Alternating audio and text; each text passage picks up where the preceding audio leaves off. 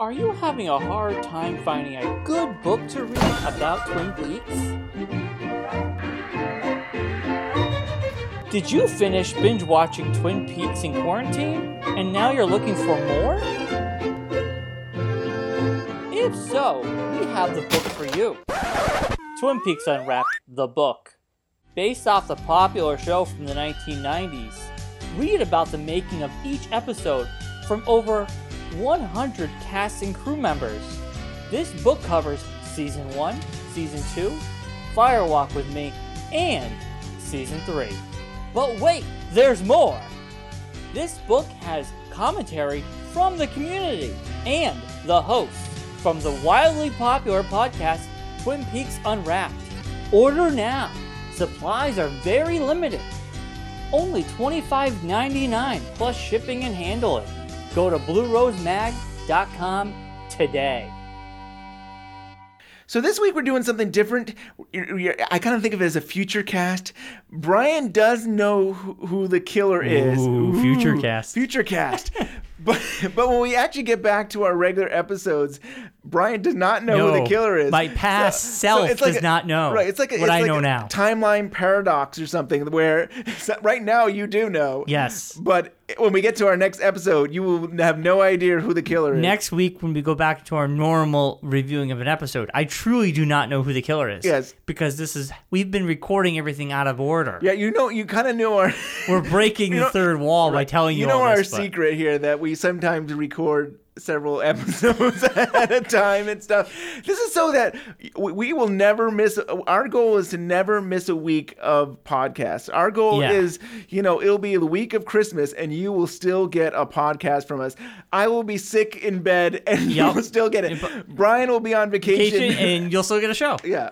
And we've already we've gone on vacations and we- we've been sick. took and two weeks off we three took- weeks off, and nobody ever knew. Nobody knew. But now you know. So this episode, I will say, I know who the killer is. Be- So this because is a spoiler episode. So if you Yeah. guys have never seen, I mean, if you guys don't know who the killer is, you might not want to watch this ep- or listen to this Oh, episode. yeah, that's true. they- we might we might say who the actual killer is. actually we do. Yes. Um, we are It's Shelley the interviewing- waitress. It's Shelley the waitress. that is a Saturday Night Live joke now to go over and over again. But Uh, yeah. We are talking to Jonathan, uh, John Thorne. John Thorne. Yep. From uh, Twin Peaks. Yep, he's co co creator and co editor of Wrapped in Plastic Wrapped in plastic. magazine. That's Twin That's us.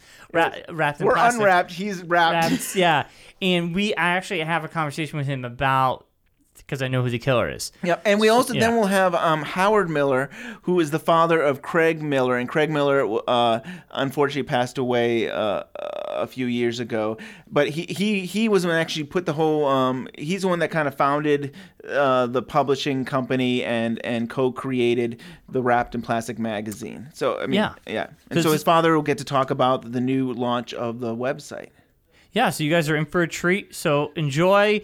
And if you do not want to be spoiled, save this episode for f- after, Yeah, if you like. maybe if you want after to. maybe yeah after 14 or 16 episode 16 something like that yeah. But if you know who the killer is, and you then you're totally fine, and everybody knows that. Um, I'm not faking it when I say I don't know who the killer is. I truly do not know who the killer is when you listen to those shows. yes I it never spoiled for me. So I, I want to say it's future cast. Every once in a while we're gonna do something. Like, every once in a while we're gonna pull something like this where we're we're gonna yeah we're gonna have a show which is current for the week and Yeah. you will know stuff that you don't know in the next episode. But Yes. cool. All right. So enjoy. Thank you.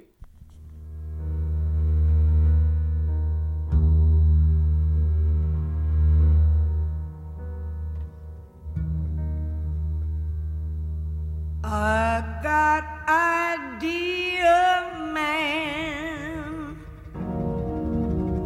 You take me for.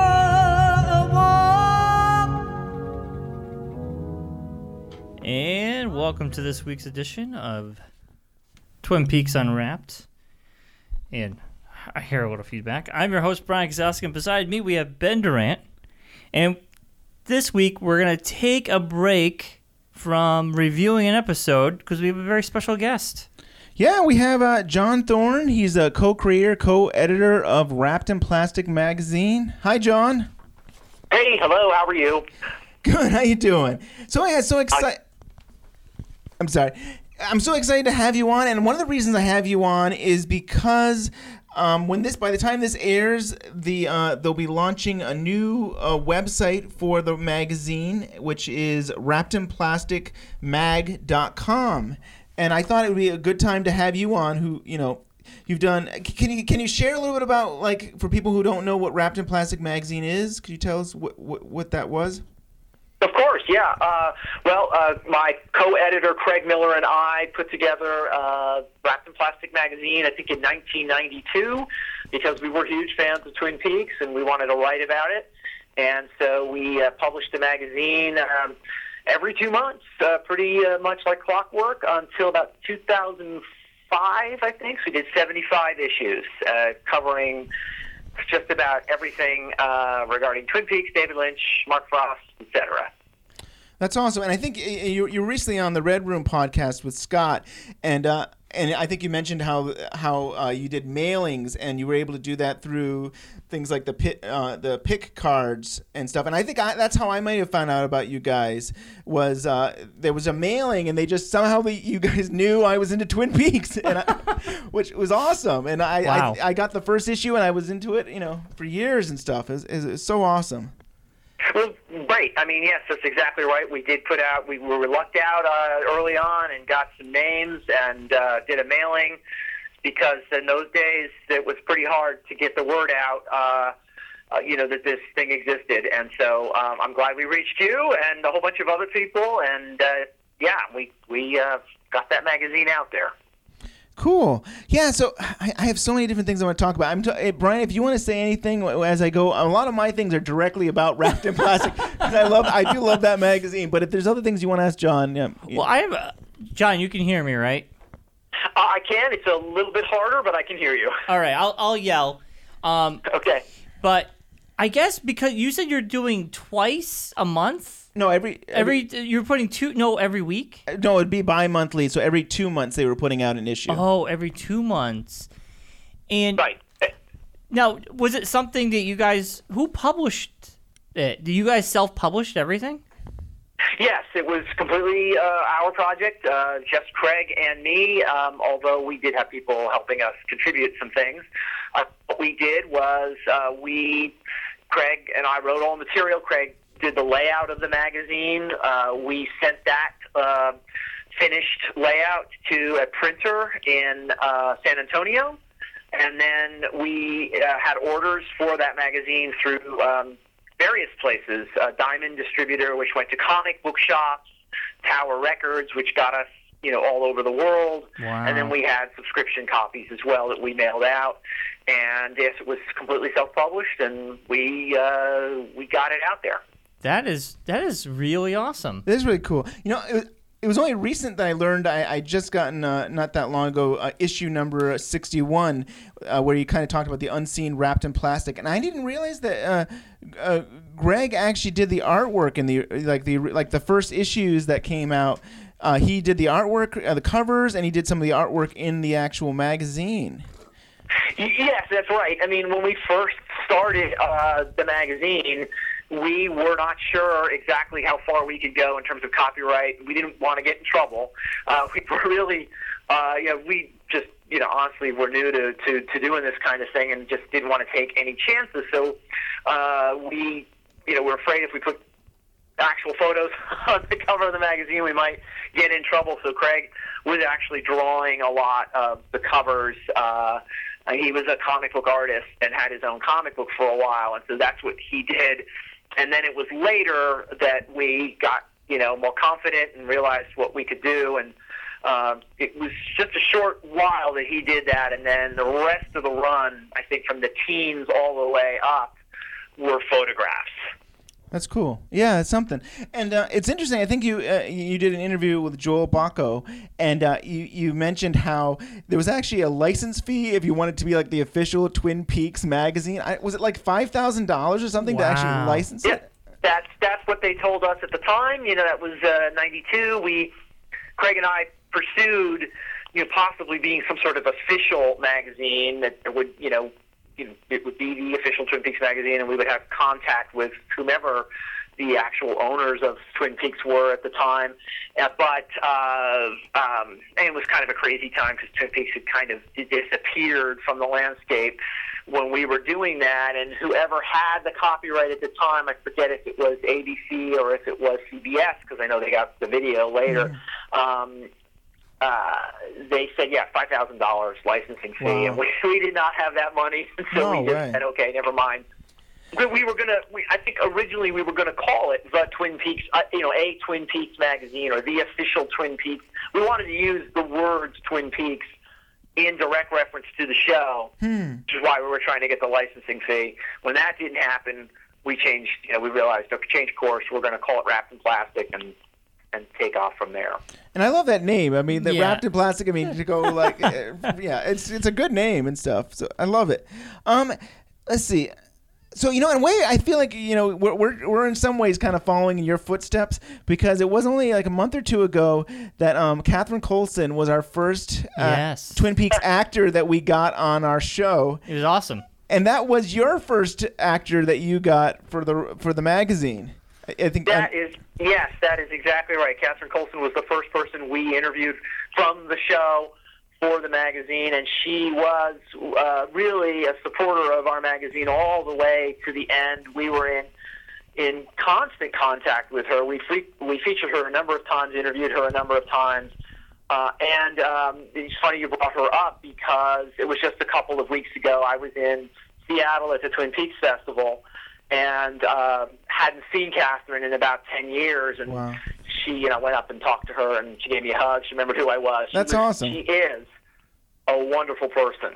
Wow, she really is. She, Yeah. she was so gracious. I Super mean, nice. We we got her uh, basically to kind of talk about the festival. So uh, I Mm-hmm. I had reached out to her. I knew she was going to be at the festival, and I asked her if she would be on. I think it was like a few days after the festival was over. Yep. Maybe. Yeah. Yeah. So that that was Yeah. something. Very nice lady. Um, so what was it? What was it like for you guys? You guys finally actually got uh, an actor from the show to actually be on in the magazine. I mean, that must have been amazing. Uh, oh, I can remember that vividly. Yes, when we got uh, you know a chance to talk to Catherine Coulson. I mean, you know, it's like wow, we're talking to the log lady. And, uh, uh, uh, yeah, it was extremely exciting to make contact with someone who was you know on the show and closely connected to David Lynch. Um, Yeah, and and, and it- almost seemed like it opened the door for you to get more people because I don't I feel like, I don't know if Julee Cruise was the next one, but it seems like it wasn't that a few issues later that you started getting uh, you know more people from the show. Yeah, a couple things happened right around then. Um, uh, both Julee Cruise and Mark Frost had new works out. Um, uh, Julee Cruise had an album, I think, coming out, and Mark Frost had uh, the list of seven. So we went through the typical channels, you know, of contacting their publicists uh, and and arranging for interviews.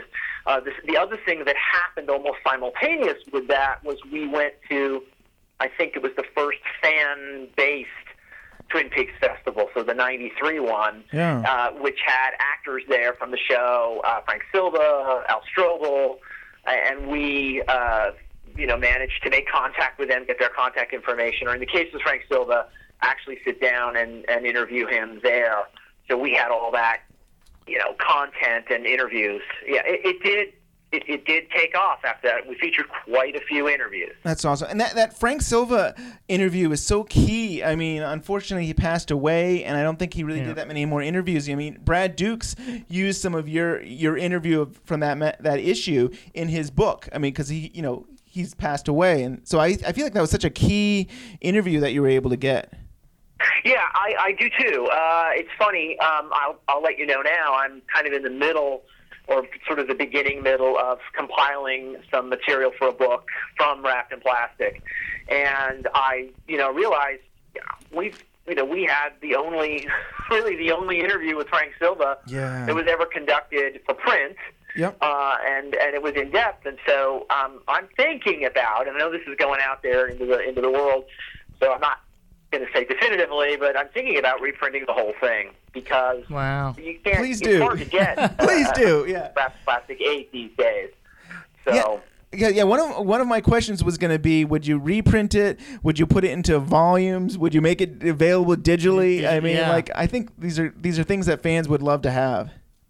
Yeah, uh, right now, um, well, here's a couple things, and again, I, I nothing that I'm saying now is definitive, and I don't know what's going to happen. But Sure. um, of course, a lot of content in Wrapped in Plastic was written by other people. We had uh, people submit essays, and you know, we print other people's work. So all of that material, unless I were to go out and get permissions and figure out how to do, you know, all of the intricacies of compiling um, their work into a volume. It's a lot of Uh, work. right now, that's their work, and so I can't touch it. Yeah. Uh, but Craig and I produced a tremendous amount of work on our own, and all Definitely. that material's there. Um, so I'm right now going through the process of culling out uh, uh, what I think is is important Twin Peaks material to put together uh, a Twin Peaks book of some sort. Uh, obviously, the new show is coming on Yeah. uh, sometime in the future, and uh, I think putting together, you know, we did 12 years worth of study on that show. I think I can put something together that's fairly substantive. Definitely, I would love that if you did that. You know, you t- so you're mentioning a book. There is a Kindle book out there that that, that Craig and David L- Lavery and you wrote, which is kind of like almost a sequel to uh, Full of Secrets, which is Twin Peaks in the rearview mirror. Uh, y- can you talk about that? Like, what's the what's Yeah, sure. I mean, yes, you can go on to Amazon and download that book. Uh, it, uh, what uh, David Lavery did uh, was Full of Secrets, um, which is a fantastic book of It is. essays on Twin Peaks. And then uh, he contacted, boy, that book took years and years and years and years to ever see the light of day. Originally, it was going to be essentially a follow up volume to uh, Full of Secrets and just be a print book. I mean, this was the day before there even was online uh, e, e publications, and I wrote the introduction to that book uh, and edited the full book wow? of all the essays. A lot of them come from Literature Film Quarterly, and some of them come from Wrapped in Plastic. Uh, and anyway, I'm boring you with all the details. Eventually, it did finally get released as uh, uh, an electronic book only. So Yep, the Kindle there book. is no hard Wow. copy uh, available, but uh, you know, if anyone out there wants to go and and uh, buy it off Amazon, they can. Um, you know, Where would you get the hard copy? I, I- like I didn't see it on Amazon. I saw the Kindle there- version. there is no hard copy. Oh, okay. There's no hard copy version of that. Uh, it went straight as a ebook only. Okay, that's good to know. So we're talking about interviews. Were there any interviews with uh, the cast or crew that you wish you had gotten for the magazine? Oh yeah, without a doubt. Kyle MacLachlan, Sherilyn Fenn, Ray Wise. Uh, Oh, yeah. yeah. those are the big three, right? I, you know, I mean, we came close on a number of occasions to all three of them. I don't think uh, any of them would have turned us down. Um, it was just a matter of trying to find the right project that they were trying to promote. Uh, you got to remember, in those days of the '90s, uh, after Twin Peaks, you know, uh, people didn't want to just talk about, you know, Twin Peaks. It was kind of, uh, you know, a, a, a past, you know, past project, and so we always try to, you know, hook in some new current project that we could promote for them and then get them to talk about Twin Peaks as well. So uh, anyway, again, I'm going off on, on some uh, too much detail here, but we There's never enough detail. I love hearing all this, yeah. Connect with them. Right.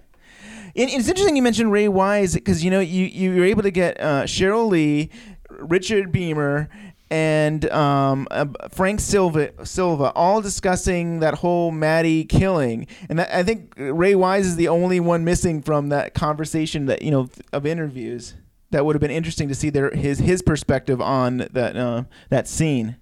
Uh, yeah, oh, uh, absolutely, and maybe that's still to come. Who knows? I mean, I don't know. I may have talked in detail about that to Brad. I, you know, I've read Brad's book more than once, but I forget sometimes. You know, uh, how much detail they went into certain scenes.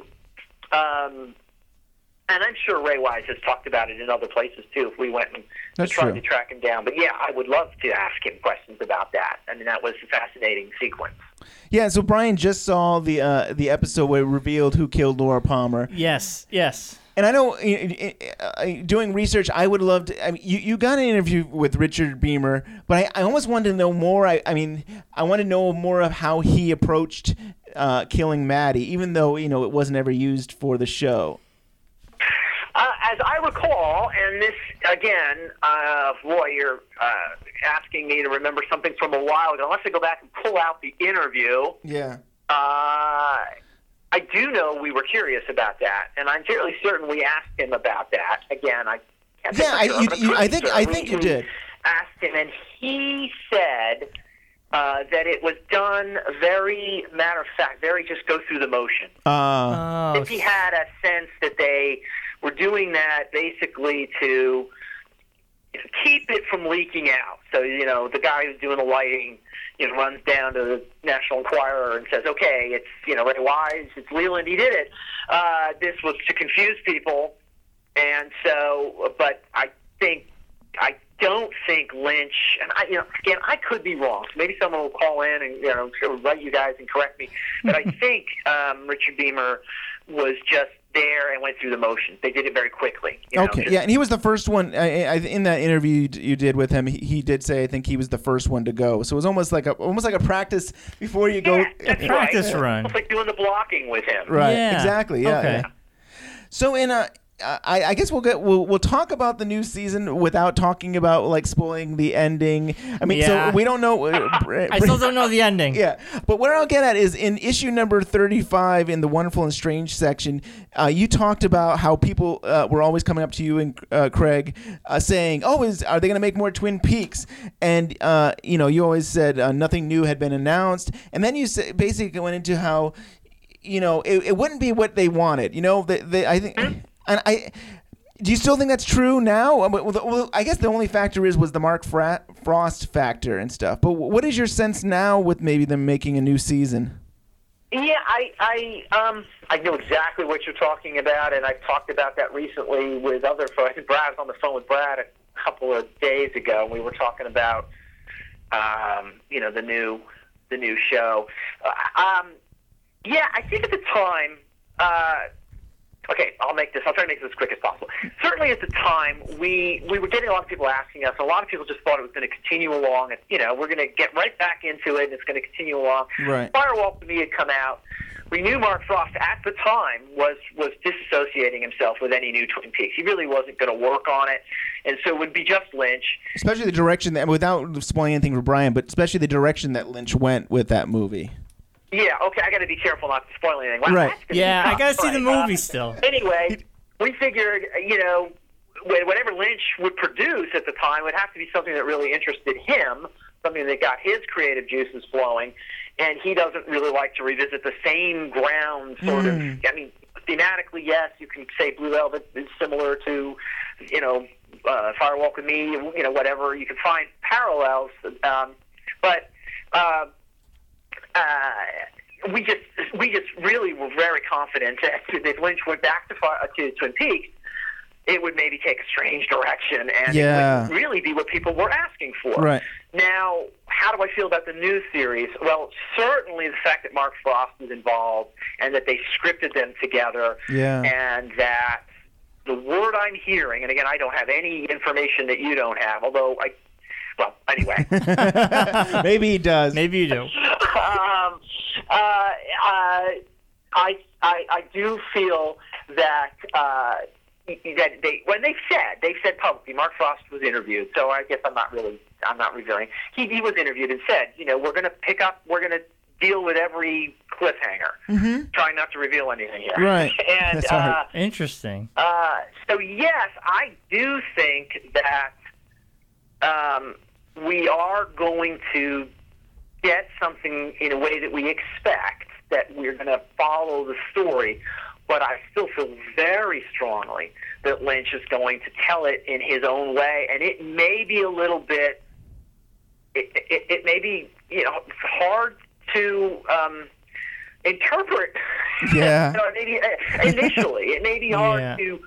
Yeah, and I, yeah, again, I'm just throwing this off the top of my head, but we just don't know. We just Right. don't know. Is it going to open exactly the same way with the you know, sign on the road, and Right. and you know we're going to be back in that? I have a feeling that they've got some surprises up their sleeves. definitely. I agree. And what do you think? Yeah. I mean, it, it seems like they've they've written nine scripts, but it sounds like Showtime is hoping for eighteen, and they're basically going to edit it. They're going to edit it and see what they come up with.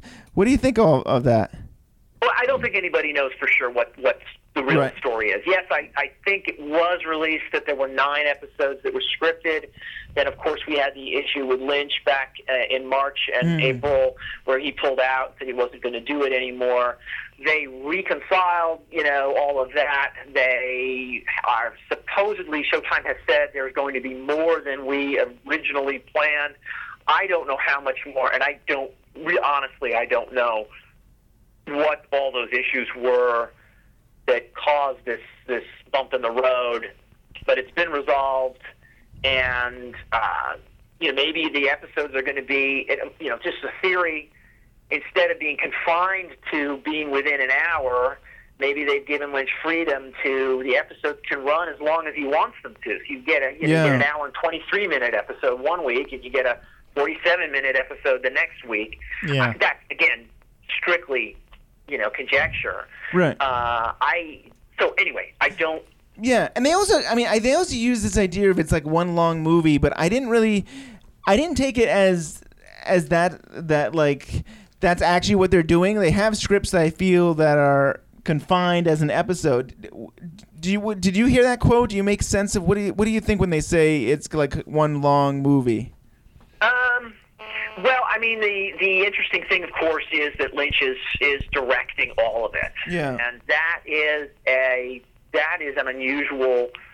I mean, we know we've seen this happen recently with the first season of True Detective, Right. and I think uh, could have been Fargo that had the same director throughout. I think so. Yeah. we're seeing we're seeing some more of this where one director uh, is is filming you know shooting the entire series so uh, but you know think that maybe the, the the idea is it's going to be like one long movie because Lynch is going to be involved in the entire visual production of this. So he will be I think probably editing the new series. Wow. uh, in a way where he is very aware of what's coming in episode, you know, six, Right. and it's all edited as one thing and then broken up into pieces. So Yeah, that makes I, sense. I would say it's probably more like one long movie than anything else. Uh, we've, I mean, certainly than either season one or season two were. Yeah, it's crazy to think that like he only he directed six episodes for the entire Twin Peaks series, and he's going to be directing more, you know, in this third season than he ever did. And It's great. Yeah, I great. think even if you even if you added in the footage from Firewalk with Me and then everything that he did in the series, like, we're probably looking at still, uh, you know, more than that amount for the new series. yeah, oh, yeah, you make a good point about the Firewalk with Me. Yeah, I forget the Firewalk with Me is really like four hours, right? because if you count the missing pieces and stuff, but uh, Yeah. Yeah, that is that's so, so cool. Um, well, I, maybe we'll get back to uh, wrapped. In, oh, I, one other thing I want to say, uh, just that like what I love about Lynch is his happy, his kind of happy accidents. So I mean, we we've got stuff in the script, but you know, maybe then he he he he wakes up in the morning and says, "There's got to be a giant here," or, or there's something. Yeah. You know, there's some other thing's gonna happen that was not expected. Or, or something fell on the ground, or you know the set's not working the right way. Bob's reflection in the mirror. Right. So who Yeah. knows? Go ahead. No, that's all. Did you have anything to say about that? Oh well, I think that's what makes so much of it so special. I mean, you know, uh, you can look at uh, the scene in the uh, first episode of the second. It's either the first or second episode of the second season where Cooper and Truman come in. They're on a, ho- a hospital room and they have to adjust the stool. Yeah, love yes. it. Love it. You know, when I when I saw that the first time, I knew. Like, Yeah. okay, that was something that probably really happened in real life. They were Yeah. just trying to adjust the, the stool, and Lynch said, "You know what? Let's really let's do that. Let's make that part of the scene." Oh yeah. uh, you know, there's and there's a number of instances. I think uh, you look in the pilot where Cooper is in the morgue examining the body, and the uh, morgue attendant misses his line, I think it's says his Jim. name, Yeah, or something yeah. to that effect. Yeah. It, it's just beautiful. It's weird, and it and it seems to just uh, enrich the show, uh, you know, more. And Lynch is that way with film, and uh, of course, is the famous, famous story of him. Uh, and again, and this now maybe you know uh, urban legend, but I think there's some accuracy to this story. He had he had a fresh painting. He was showing it to a friend, uh, and a butterfly landed on the painting and flapped its way through the paint. And Wow. the friend said, "Oh no, now it's ruined." And Lynch said, "Oh no, now it's perfect." That's awesome. And then, Wow. yeah, that is so cool. I love that. And I think later on he'd start like getting animals and p- p- sticking them to his paintings. Was and he really? ants and yeah, he's. done- but that is so yeah, so cool that he, like he doesn't get a yeah he doesn't get upset about that. He just think that's what was meant to be. Yeah. So cool. Yeah, yeah. Yeah. So I think that that's that's a good way of, of approaching anything is to accept what comes at you and try to you know make it part of what you're doing. Totally. So some of my favorite issues of Wrapped in Plas- Plastic were the unseen Twin Peaks ones. And I, I- you know, was that difficult to put together? Were you? Was it hard to get all the scripts? I mean, that's Um, no, it wasn't difficult at all. We had the scripts. We got them. Uh, I think we got them through Bruce Phillips, who was uh, at the time, you know, this great Twin Peaks collector. Wow. Uh, and he had a little catalog you'd get every once in a while. I bought stuff from there. Yeah. all over the world. yeah. uh, and including he had props uh, from the show. Ah. I'll never forget, you know, being up at the festival one year, and he had the actual diary that Cooper and Truman opened in the pilot. You know, Oh, wow. in the in the police station. He had it there, and the dialogue for MacLachlan and Ontkean was written in there, so they could look down and read it. So anyway, that's, That's something. Went off on a tangent. No, I think that's really had the scripts. interesting. He got the scripts to us, and it was very simple to just take a script, watch the episode, watch how it deviated, watch what they cut, and then write it up and say, you know what, they they cut a scene here, they cut a scene there. Maybe they were intending to go this direction, and they didn't. What would it have meant? That was kind of fun. It was. It's fun to read. That's I mean, it's really it's some of the best uh, uh, issues I think. To, so yeah, it's something else. And you also covered X Files, and you were one of the first national magazines to review X Files, which is funny. That's coming back too. I mean, yeah. Man, you got to work cut Well, out yeah, for you. I know it's so strange, isn't it? Everything's coming back again. Uh, that gum you like is coming back Yeah. in style. Yeah, that's cool. And um, let's see. Um, well, you, you also covered um you, you covered just about everything I could think about Twin Peaks. The only thing you didn't cover, th- and maybe there's not enough subject matter on it. I would love to if you had an article about Diane. yeah. So Did you ever think about that? Did you doing like some? oh, uh, you mean uh, you- uh, an article about the character Diane in the in the show? Or yes, you're you're right. Uh, I mean, I guess we, we, we believe that it's uh, Dale Cooper's secretary. Oh, or okay, maybe the actual quote unquote character of Diane that he refers to. Yeah, Yeah. Uh, you know, well, okay, uh, we never did get into that. I'm not sure there was a whole bunch to write there because there wasn't, you know, much really in the show. And in fact, the Diane, um, well, okay, the reason why they did that uh, is they have him talking into a you know, tape recorder and dictating to Diane was for narrative purposes. It was a great way of conveying information Yep. to the audience Yeah. and allowing you to kind of very quickly dump a bunch of information in a natural way instead of the typical, you know, voiceover of the detective and you hear it but no one else does. So that was that was really I think why partially why they had that incorporated into the show. And but it kind of goes away in the second season. It does. I, I noticed that. He's yeah. less and less talking to Diane. Right. It's true. I mean, I said I Brian and I kid around sometimes that he's really just talking to himself. That there is Yep. no There's no, secretary. Di- there's no Diane. Well, there was a joke back when the show was first on that Diane was the name of the tape recorder. Ah, yeah, yeah, that's, that's good. I a like that. theory I Yeah. hear online. Yeah. And, and my life, my tapes, the book. There is some. I mean, if if you consider that canon, there's a couple times where he talks about his secretary, and I think they went to dinner and things like that. But I'm always fascinated by this, and and the missing pieces has a little bit of Diane, but it, it's something I was always interested in. You you guys were so thorough on everything else. It's like even if it, Yeah, you know that's a great point. I, I you know, there probably was something fun to do there, and uh, and yeah, it just kind of it just went right by us. I can see now we could have we could have investigated the whole concept of of Diane, whether or not she was real or not. Uh, But you know, we do have the new series coming on, and I would not be surprised if we come back to that quote unquote character. yeah, We may we may find out a lot more. I, I, again, I'm right. conjecture. I don't know, but I certainly would love for them to to reintroduce that idea. That would be something. Do you think it'd still be a tape recorder, or would he be talking into an iPhone or something? um, you know, it, uh, I- who, well, who knows what state Cooper's going to be in when the show starts? Right, that's a good point. Or not Wi- even going to be able to. Right, right. Oh. That's a good point. I heard, I heard, I heard a lot of people online talking about Twin Peaks might not be the same. Like they don't want technology to be in the new season. Like I don't know if you guys saw that. Like people, I haven't heard anything about that, but you're are saying like, yeah. no, no phones, no cell phones, and Yeah, like yeah, yeah, yeah. No, you know, it's funny. Joel Bocko brought that up with me when we were talking once about he had he had heard something like that too. So, well, how can they do Twin Peaks now because they have the technology has changed? And how? Oh, I know what it was. How can there be Twin Peaks in a post 9/11 world? And I just thought Yeah. that was ridiculous. I mean, it was just it's just ridiculous. Twin Peaks. You know, first of all, the idea of the town being somewhat remote still works yeah. yeah, can be quote you know a long place from the rest of the world and and that works uh and uh, but i i have no problem at all with them having uh you know uh iphones and and you know the internet uh, as I said to Joel Bocko, what's the difference between a post 9/11 world and a post JFK assassination? Hmm. I mean, you know, Right. a big thing happens, the world changes, we adapt to it, we move on. Twin Peaks acknowledged that the world was out there and things like that happened. I I don't have a problem with it at all. Yeah. yeah, and it it Twin Peaks is kind of like a fantasy world. It's like it's in its own world. Like I don't, I when I watch it, it's like you're escaping reality. Like the show is not reality. You know, it's its own I, its own thing.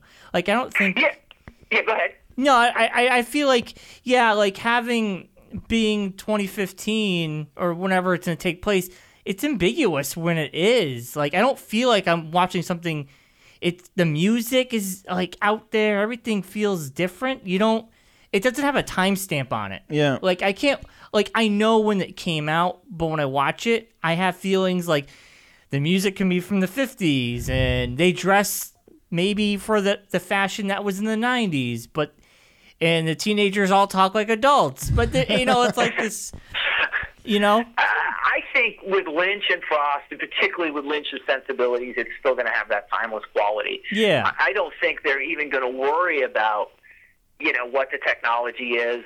They'll just, you know, so someone will pick up a cell phone and talk, and Exactly, it'll just be part of the story. But it'll still have that otherworldly, kind of separate feel to it. I'm sure of it. Yeah, I agree. I agree with that. Yeah, I don't think it's gonna affect anything.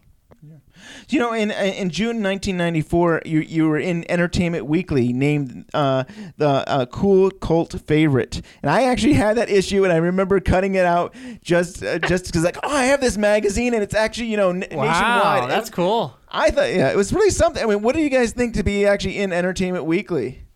Oh, that was that was huge. I mean, that was so big to have done that. Um, I I can remember when Craig called me. I had just been at the movies. I went to see the movie The Crow. I don't know if you remember that. Oh yeah, I saw the crow. yeah. Yeah, and uh, uh, I called Craig from a payphone for some reason. I can't remember. It gives you an idea how long ago it was, right?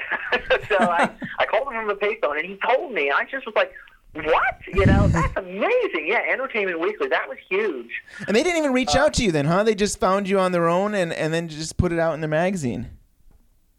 Uh, yeah, I, I honestly I can't remember how they found out about us, but we were out there enough. Someone in the you know the, the offices of Entertainment Weekly was probably buying the issue, and it floated up enough, you know, in the in the you know the, the Yeah, the- location there where they're working at Entertainment Weekly, and it's this is cool. Let's do it.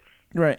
Yeah, You know, it was great. Yeah, it's awesome. And you know, Brian and I talk. I mean, I I watched it when it was originally aired, Twin Peaks, but I can't remember how people actually, you know, w- w- there- how there was a community. There was no internet. So, Yeah. do you remember how people actually just talked about Twin Peaks, or how we were able to, you know, I'm trying to remember how we actually, uh, you know, I don't know, socialized or communicated about the show. Yeah, The uh, magazine. It's a good question. I mean, you basically had to go to, um, well, there was the Usenet group, you know, Hmm. alt.tv dot twin dash peaks or whatever it was, and there were Wow. people out there posting things about. I don't know if you remember that, but that was sort of the precursor to, you know, getting out on the World Wide Web. There was a way to communicate about it. Um, it was limited, but it was still a way to Yeah. get a little more uh, immediacy to to back and forth discussion. But for the most part, you had to go to the daily paper. right. Would hope that there'd be some something in there. You'd go to the TV Guide because it was weekly, maybe the and Yeah. Time and Entertainment Weekly and Newsweek. You know, you'd hope that there'd be something there, and um, Yeah, that's how I found it. I mean, that's. I mean, I think I mentioned this to Brian. It was the newspaper, Entertainment Weekly, TV Guide, and I think it was like, um, what, what did I say? T- uh, Entertainment Tonight. You know, Yeah, like yeah. oh right. TV show. I mean, Yeah. like so. That was like how I would find go, it. yeah, you'd go to TV. I, I, you know, I forget. Yeah, uh, Entertainment Tonight. Absolutely, you'd go on and they they give you some, you know, silly little thing, but it was something to hang on to. Totally. So, so I said before, you know, wrappedinplasticmag.com is um, they're relaunching the website with uh, back issues of of Twin Peaks. I mean, I'm sorry, a Wrapped in Plastic magazine. Uh, I'm sure people want to know: Are you involved with this website at all? Uh, not. That's something that Howard Miller has put together. Uh, it's Craig's father. Uh, he's got you know back issues not only of Wrapped in Plastic but some of our other publications, uh, and you know he just wants to see if he can you know sell sell some of that back stock. So And- he went ahead and and put that together. That's awesome, and I, I, I, I definitely recommend. I mean, I think his prices are very fair. I mean, they're very reasonable. I, I mean, any if you're a Twin Peaks fan, you really should check out the website, get some issues. My favorite issues are the unseen Twin Peaks issues, but there's so. I mean, you got so many good interviews with, with, with the cast and crew, and uh, yeah, I can't, I can't recommend that enough. Um, you know, Yeah, yeah. and Thank I, you. Yeah, and I would even say, I in part, I feel like this podcast started because of my, you know, loving that your magazine and stuff. So you, you know, you're kind of in, inspiration for me. We So- reference it every week. every week. We reference it. You're- yeah, uh, when I, when doing research for, I mean, Brian doesn't do any research because he's new to this. Yeah, I'm So watching it. I'm That's doing research. research. and I'm like looking through wrapped in plastic. Uh, you know, Brad Dukes. It, Uh, it, uh, that's funny. I mean, it's funny you say that because, as I say, I'm trying to compile some new, and I've been pulling out old issues of wrapped in plastic, and uh, I'm looking at some of it. And, hey, this this was pretty good. oh, I totally forgot this. that's awesome. But thank you for your kind words. But uh, you know, that was a real labor of love. Uh, wrapped in plastic. I mean, Craig and I did not really make any money on on that. A little tiny bit. Uh, enough to support our hobbies of buying at the time laser discs. uh, uh, uh, you know, we just did it because we just love the show. That's awesome. It really, really, you know, we were very enthusiastic about it. We we wanted to talk about it. Totally. And now you you have a blog that you uh, occasionally uh, post stuff on. I mean, I was excited that you posted when uh, when we found out that Twin Peaks was coming back. And um, you, you you're thinking, or you, you, you well, you've already kind of discussed that, but you're thinking about doing something when the show comes back, right? Are you going to blog more, or you're still not sure? Or? I- I've been thinking about that a lot too recently, um, especially as I look back and I, I see, you know, the material we did, uh, all of it was done after the show was over, uh, actually after the film had come out. So it, there was perspective, there was time to, to think. And then, of course, it was 12 years of us thinking. I mean, I didn't figure figure out. I didn't really get a, a read on Fire Walk with Me until 10 years after the show Wow. Uh, up to the movie had, had aired. I felt I you know watched it many times, and then something clicked, and I felt like I had a really good reading on it. Um, and so, you know, as the show, the new show comes on, um, I I'm going to want to react to it, and I think I will uh, in a very immediate fashion. More, I think, just to comment on its co- connection to the old show and say, okay, you know, this is continuity, or oh, this challenges continuity. Hmm. You know, why did they go in this direction? How does it make us rethink what what came before? As for writing anything more in depth, I think I probably have to give it some time to sort of steep for a while so I could think about it. Ma- Yeah. Yeah, that makes sense and stuff. And you met, you brought up Firewalk with Me, which we can't talk about because Brian hasn't seen it. Uh, sorry. But you have this. I mean, well, I can I can be vague enough. that I can close my ears. No, no, no, no. that's yeah. all right. But you have this uh, conf- uh, controversial part where uh, John believes that the first half hour of the movie it might be a dream. Now, John can't talk about it because you don't know. but I, I, John, I want to have you back on when we get to that Firewalk with Me. Okay. Yeah, sure. I'm happy to talk about it. Uh, without giving any of the details away, I think it fits in with the way Lynch approaches a lot of his stuff. Right. Well, I have a question. I have a question to tie into that, if that if that's okay. Yeah, please do, Brian. Yeah. Um, since we just watched the episode, we found I got to see the killer and everything. Episode 14. Episode fourteen. Do you think because Lynch he he's very abstract. Do you think Bob, w- when when Bob was killing um, Maddy. Maddy, do you think Maddy Maddy was seeing Bob or Leland? Um, I- that's a good. That's a really good question. Um, I I think Maddy was seeing Bob. 'cause She'd seen Bob before. That's what I thought. Uh, That's what I was thinking.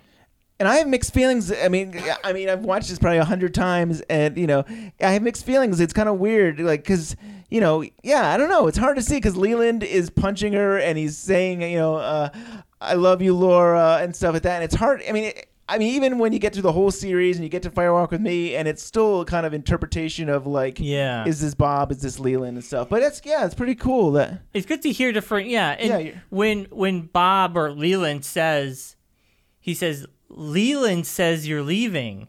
So yeah, uh, yeah, Leland says, says I'm going back to um, uh, Missoula, Montana. Yeah, Missoula. So I was like, it's it. You know, these people are seeing Bob. So Leland's the killer, but really Bob is the killer that inherits his body and you know does these Well, horrible things. Yes, and it's very difficult now to talk about this without spoilers, but you have hit the critical point, really, in many respects, which Yeah. is still debated to some extent. You know, how real is Bob? How much of Bob is is you know an active agent? How much is Leland a victim of Bob? Those are all questions that the you know the series will touch on again a little bit. The film will touch on again um, more. Yeah. Uh, but um, uh, that you know that's a great question, and I think that's just a, a concept and an idea that Lynch liked to play with. Yeah, yeah. Like the open idea, the open mystery that it's up to you to figure out. right. Yeah. And it, actually, you know, we were talking. You, you mentioned that you went to the fest. Uh, uh, yeah, the Twin Peaks Fest, and actually, uh, uh, Catherine Coulson actually read something from Lynch talking about mysteries and stuff, and Mm-hmm. uh, that that seems like Lynch wants to return to mysteries. How how was the festival for you this year?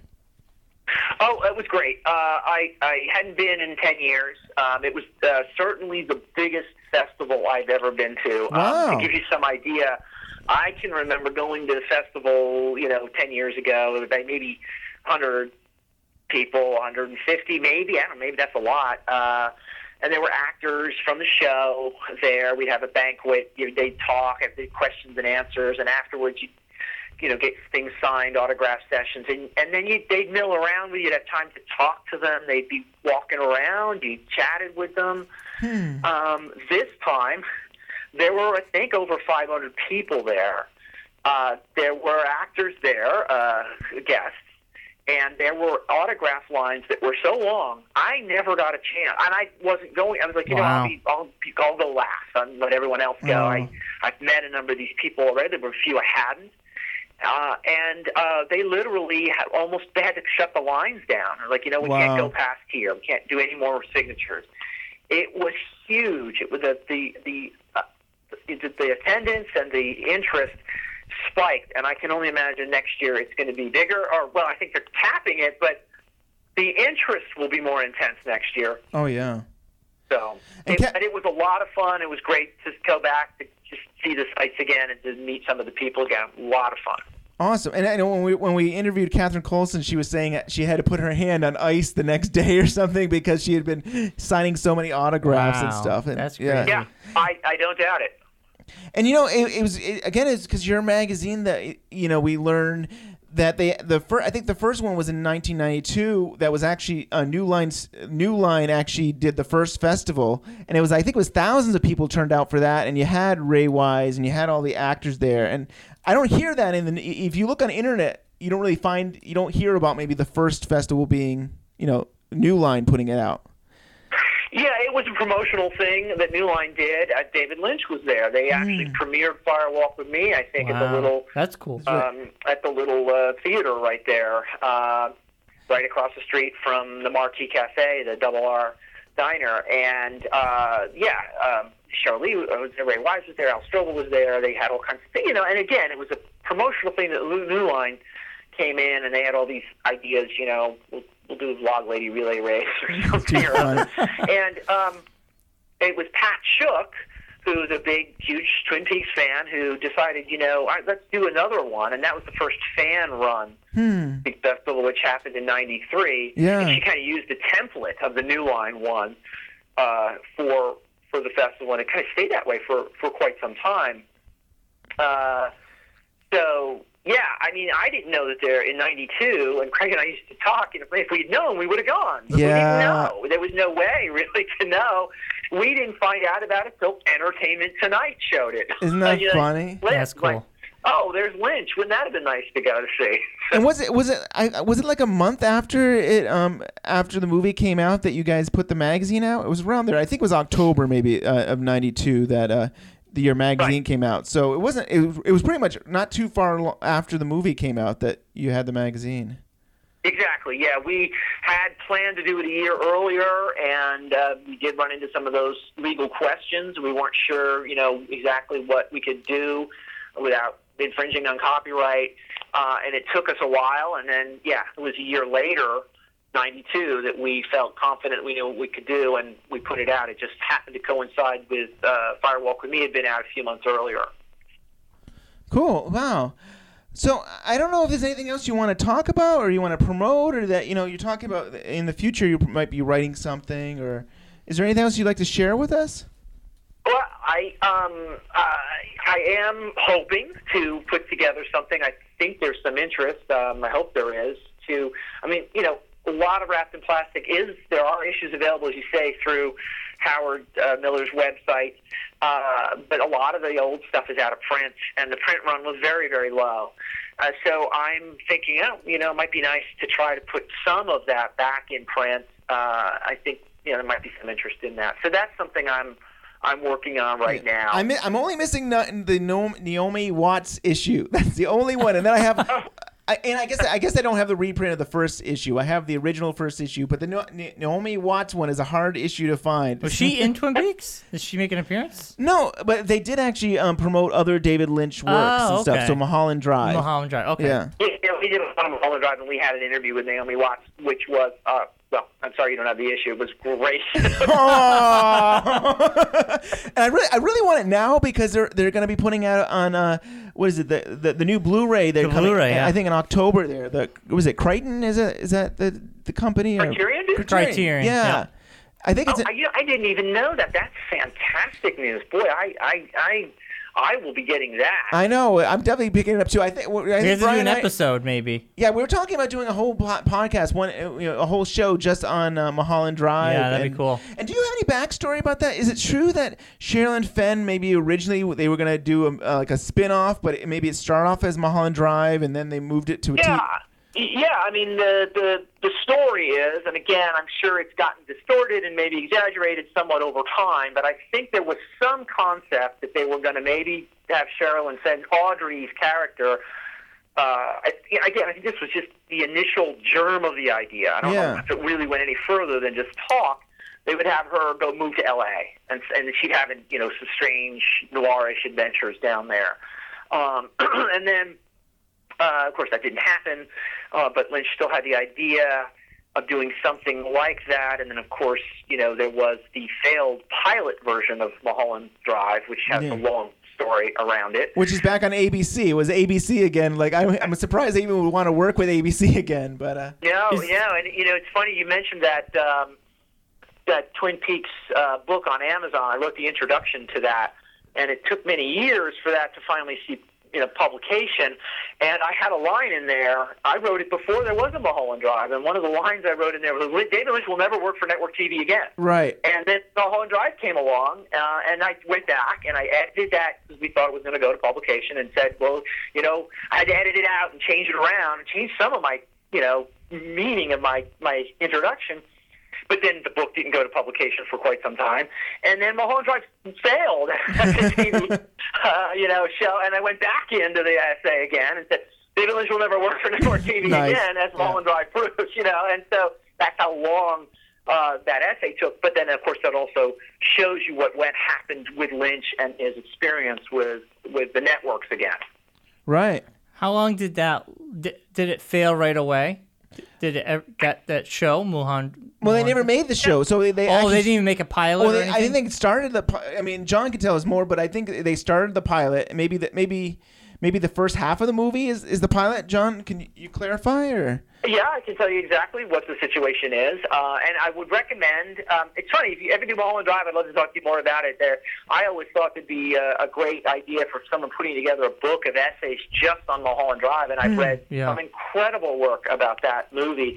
But I would, I would, if you can ever track down a New Yorker article that was written in the late '90s by Tad Friend. I can't tell you exactly. If you Google it, you'll find it he was with Lynch, uh, writing essentially a profile of Lynch for the New Yorker at the time that the pilot had been submitted. It had been finished, had been completed, edited, Wow. submitted to ABC. He's there in the room when Lynch gets the call that they're not going to pick it up for series. Uh, Oh wow! It- that essay, that it's not really an essay, it's just an article, it's a report on Lynch's struggles with the network.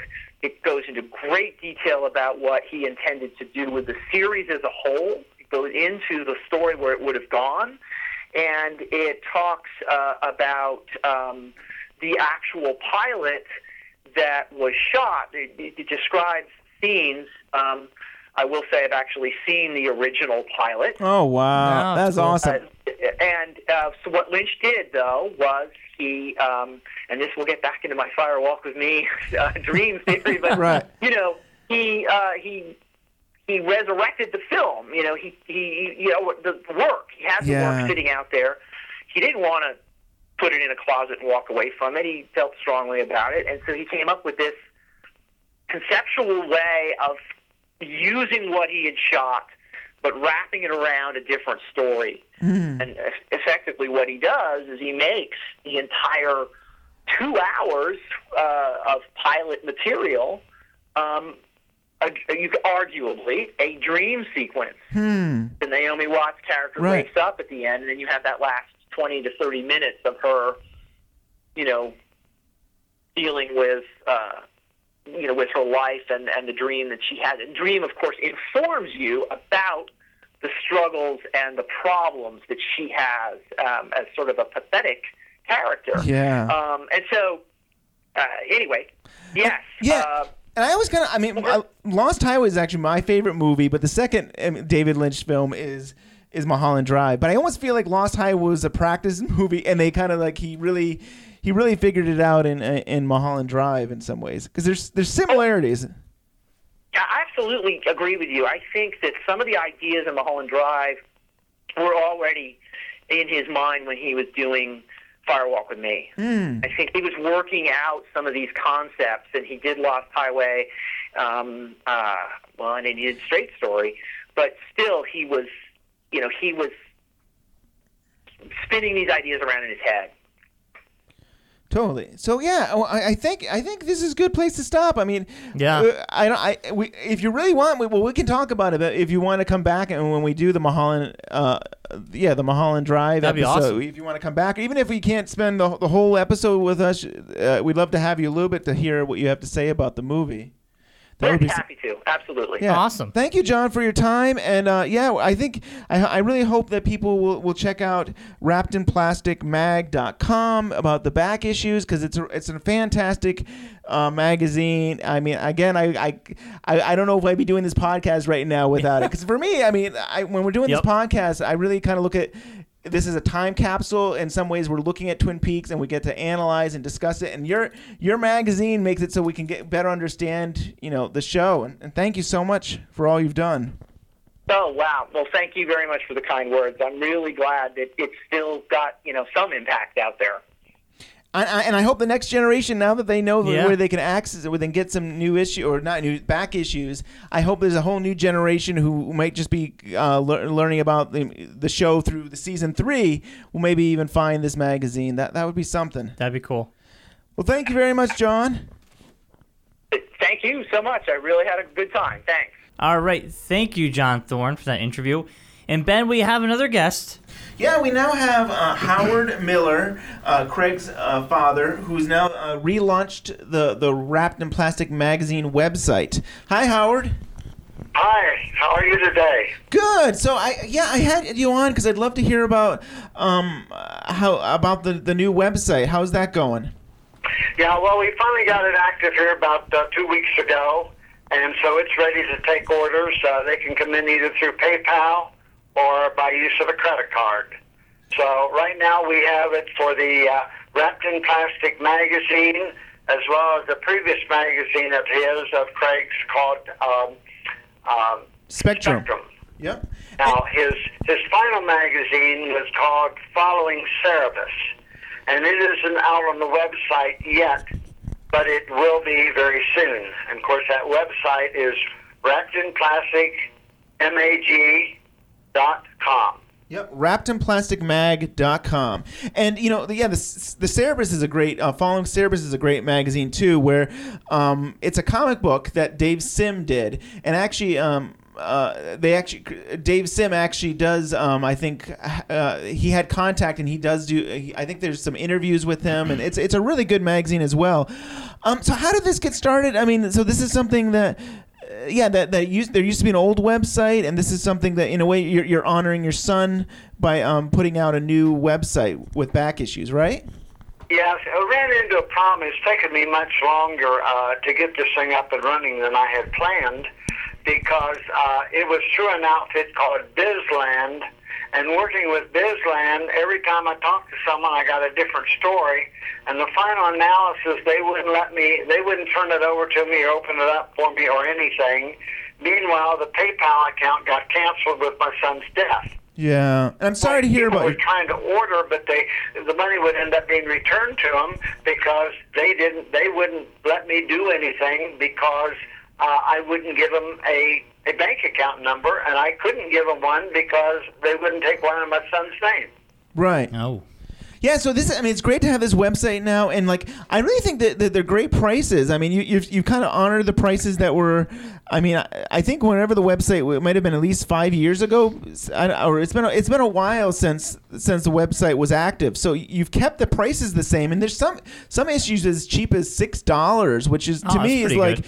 you go on eBay and you try to find some of these wrapped in plastic issues and they can get up there and stuff. So be to Wow. be uh, I think they're very uh, good good value. And you know, I, I was talking to John Thorne uh, not that long ago, and I was saying how you know I, I was partially inspired to do this podcast off of this magazine. I mean, these these are wonderful magazine that both Craig and John put together, and I really think you, there's so much a wealth of information about Twin Peaks that you can find out through through Wrapped in Plastic. Yes, they, they work together. Most of the contents of the magazine, uh, Craig and John worked together on. Craig actually was the producer of it. He actually put the whole magazine together. But he and John worked very close uh, together on this. Now, regarding his uh, latest, his final magazine, which only went 12 issues, which was following Cerebus, and you mentioned Dave Sim. Craig had uh, had been friends with Dave Sim. Of course, Dave is out of Canada. His Craig had been friends with him for oh golly, probably 20 years. Wow. So they go back a long way. And one of uh, one of Craig's previous magazines. Uh, see, Craig produced uh, nine different magazines over the years. don't don't make me uh, tell you what I used to have work because I probably wouldn't remember. No, I won't make you do that. uh, one was a one was called Cerebus Companion.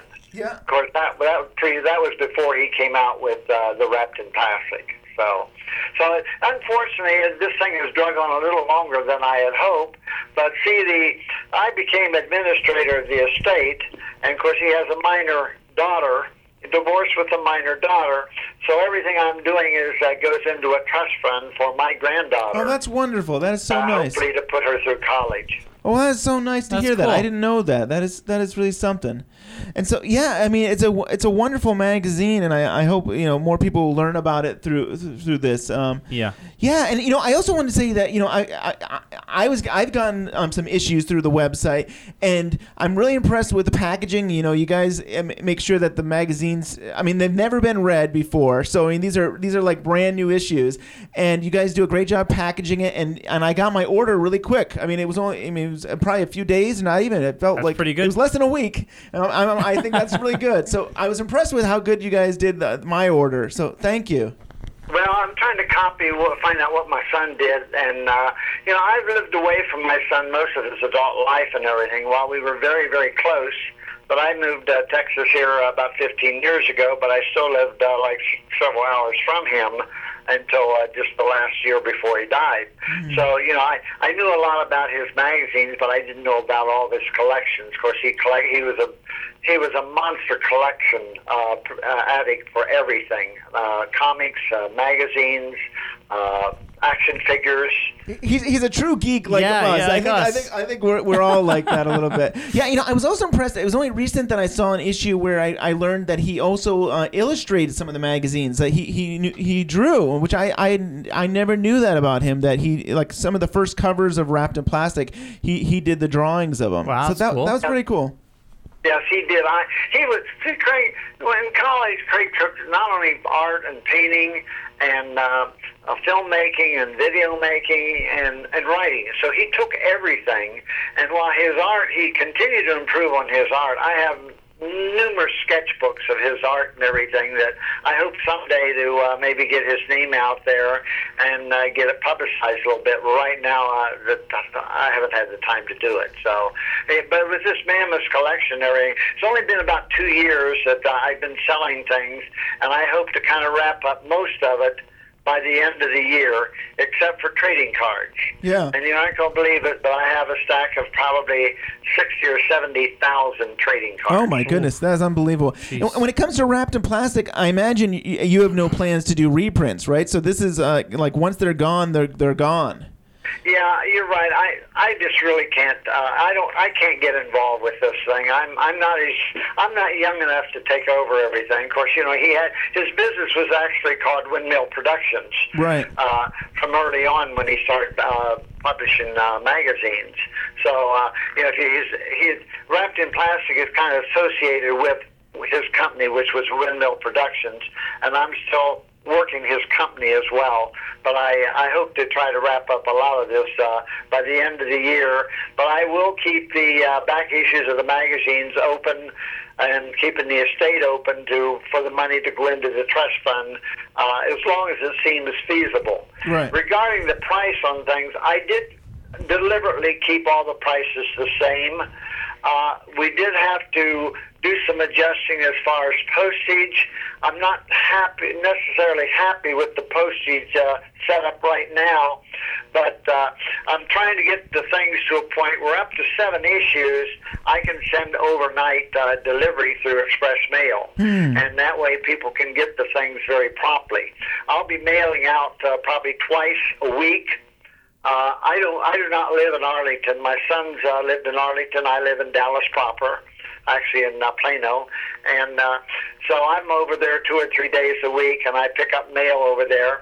It might be well for me to, if anyone would need to contact me direct, it would be well for them to write to the estate of Craig Miller, Post Office Box 115, Arlington, Texas 76004. Cool. Great No. So yeah, well, what I'm getting at is like if, if if anybody who's listening has interest in Wrapped in Plastic magazine, this Get it might be your best. Yeah, this really might be your best chance of actually getting the magazine. Yeah, yeah. Because you know, I- at le- at least Howard doesn't have any plans to reprint this. So like, you you want to get you, know, you might be able to find some on eBay, but to be able to get a, a large part of your collection, this is probably the best chance you're going to get. So I you know I would recommend it. I I got I, I almost got every issue. I think I'm missing one issue now, but it was because I, of reaching out to Howard that I was able to get a lot of these back issues that I was Yeah. missing. So thank you, Howard, for doing this. Well, yeah, I've come up with a couple envelopes of things that were mailed out by Craig, and apparently uh, people moved, left no forwarding address, and Craig would hang on to them, and there were several uh, envelopes there in his office.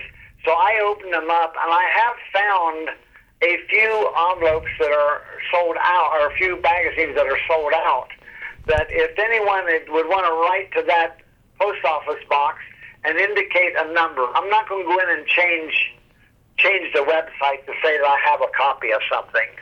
But uh, I do have a few of those lower number ones But if anyone would write to me, and if I have that copy, I would certainly uh, be happy to uh, sell it to them. Well, that's really good to know. Thank you, Howard. And you know, I'm missing episode 56, the no- Naomi Watts issue. That's, but no, you've been wonderful. I, I got you the 46. and You I were great. have the note on 56. Oh, I know. I'm just kidding I with you. Find one, you get it, okay? I'm just kidding with you, Howard. You you have been fantastic. It really is. I mean, it's been great to work with you and be able to get these issues that I, I actually didn't know if I was ever going to be able to get the issues because it's so hard to find them. So it's this really is a wonderful thing. I, if you guys are Twin Peaks fans, I can't recommend the, the magazine enough.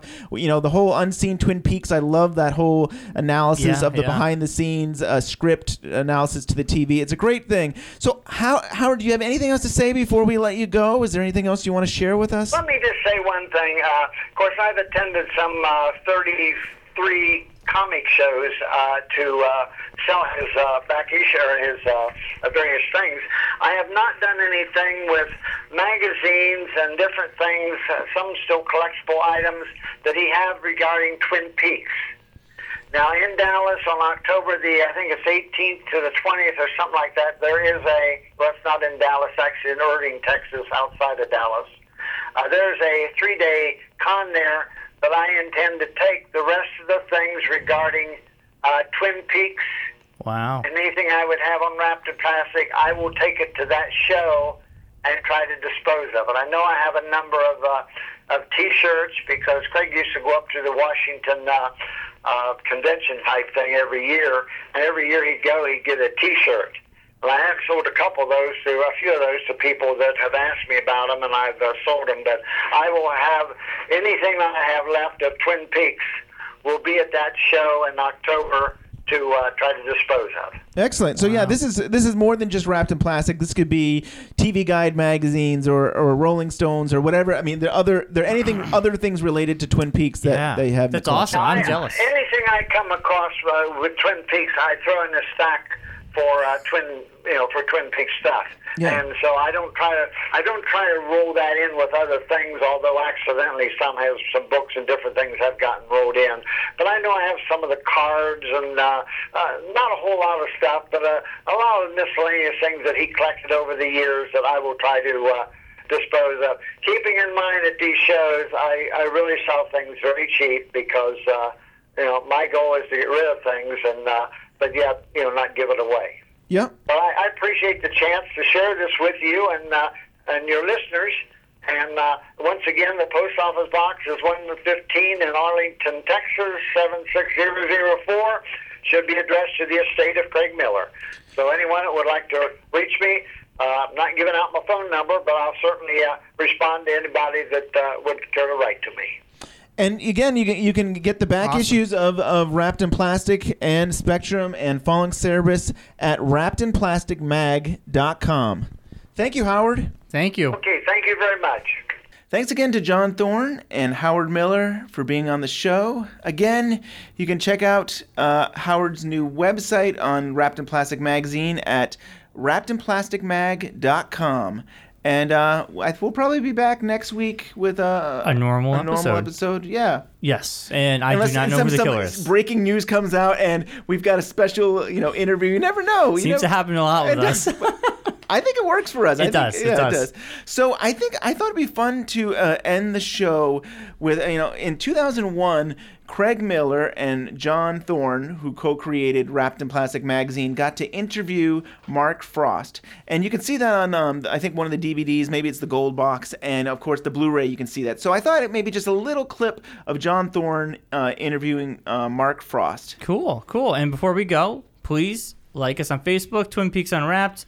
Follow us on Twitter, Twin Peaks Unwrapped, or you can just look for our whole name. And www.twinpeaksunwrapped.com has everything you can find for our shows. Yeah, and you can. You know, we'd love to if you you do a review on iTunes. Yes. I mean, really, it's a great way for other people to, to uh, learn about our show is, is by you know you you telling them if you like us. We'll get it, get, get you guys in the top 50. Come on, we, we can do it. The community can get us to the top 50 in iTunes, that'd be awesome. What's your goal? You want to be a top 50 before the season three comes out? Yeah, that'd be cool. That'd be something. Have That'd- one Twin Peaks show in the top 50. I think we can have a In, in, in the you know? entertainment section? What? uh, Yeah, in uh, the TV section. TV section, okay. Yeah, yeah. There's a lot of Lost. There's a lot of Breaking Bad. There's a lot of newer shows. It would be cool to see a Twin Peaks podcast. You know, and I'm not saying it doesn't even have to be us. It could be anybody, but it would be cool if it Yeah, was us. yeah. You could also support uh, Not gonna lie. Spark went in 21. Give it to them. They're, they, yeah, they, whoever great you one. like, but it would be cool Yeah. to see one Twin Peaks podcast in the top 50. Right. I think it'd be really cool. I think that'd be awesome. So, All right, then. Uh, well, we'll be back next week. alrighty. And have a good one. I have a question though about the European ending to the pilot, which is really the only part that wasn't initially intended to air, but then it was incorporated into the dream sequence.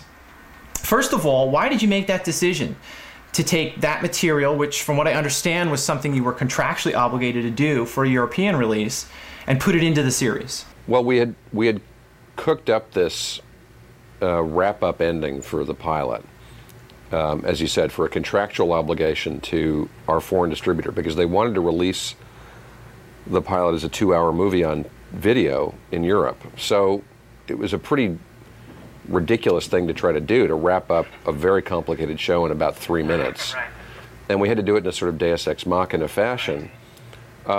But the stuff that David came up with stylistically was so cool and weird that we just felt, you know, there's something we should try to incorporate into the show. And in it was the strand of the idea of the demon killer, uh, Bob, uh, which became a pretty important part of the second season. So we we thought, you know, why let three good minutes of film go to waste? Let's try to figure out a way to incorporate it into the the main flow of the story. Sure. But did you intend for that dream sequence, which occurs early in the first season, to drive the narrative basically for the rest of the first season? Or was that something that you were still leaving open to definition?